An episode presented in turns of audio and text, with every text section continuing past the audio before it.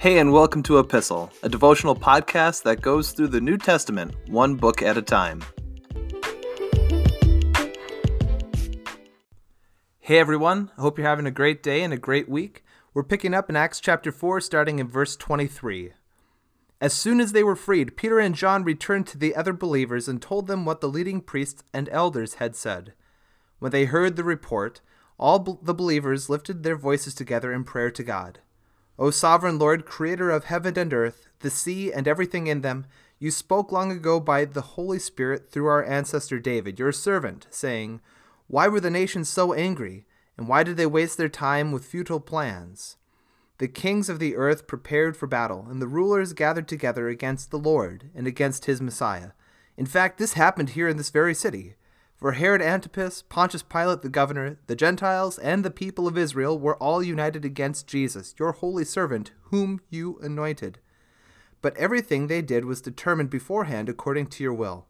And now, O Lord, hear their threats and give us, your servants, great boldness in preaching your word.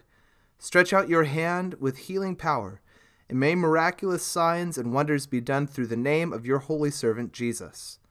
After this prayer, the meeting place shook, and they were all filled with the Holy Spirit. Then they preached the word of God with boldness. We have to realize something that as Peter and John returned to the apostles and the rest of the believers, that something is different now in the kingdom of Israel. Something is different, and it's the fact that because of the decree and the decision from the Sanhedrin, what they are doing, preaching and proclaiming the name of Jesus, is now illegal.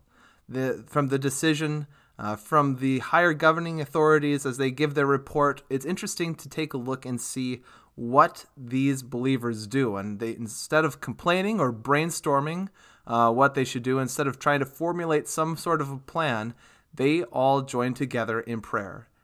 And we have to take a look at what they're saying here. And you don't, uh, you kind of have to take a look at uh, their prayer from uh, verses 24 through verse 30. And you see what they're praying here. It's a praise to God. It's a, it's a prayer of thankfulness for what he's done. Not only did he create the world, but again, reverberating and reconfirming the, the point here that God already knew what was going to happen. And nothing that all of these people decided to do uh, against Jesus threw God's plan out of whack.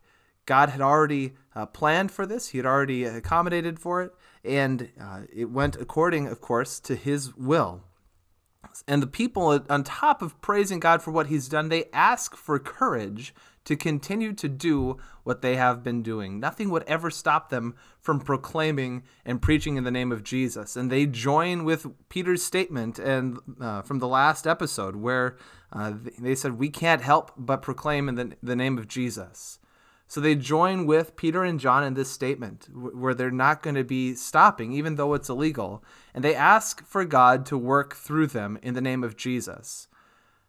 It's I bring all of this up because it's kind of important that we contrast this with how we might pray today. Now, keeping in mind that I'm only speaking here as someone uh, from the United States and, and, reading this from my context and, and, circumstances, but I would imagine that if we were in cir- similar circumstances as these apostles, that our prayer might sound a little different.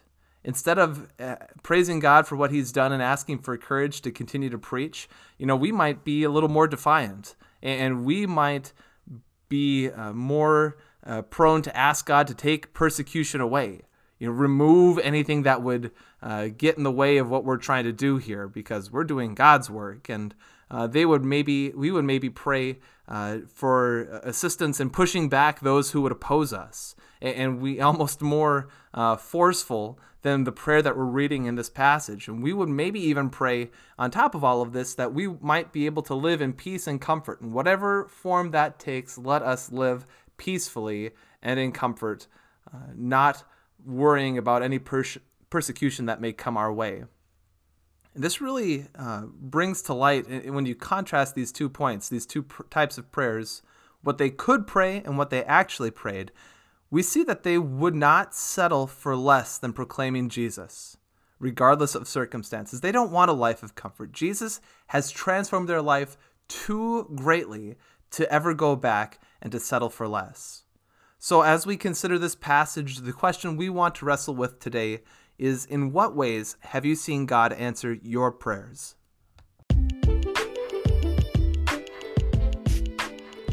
Thanks for listening to Epistle. You can find, follow, and give feedback on our Instagram page at e underscore epistle. You can find all of the episodes for this podcast wherever you get your podcasts, and please feel free to share them with a friend. Thanks again for listening, and we'll see you in the next episode.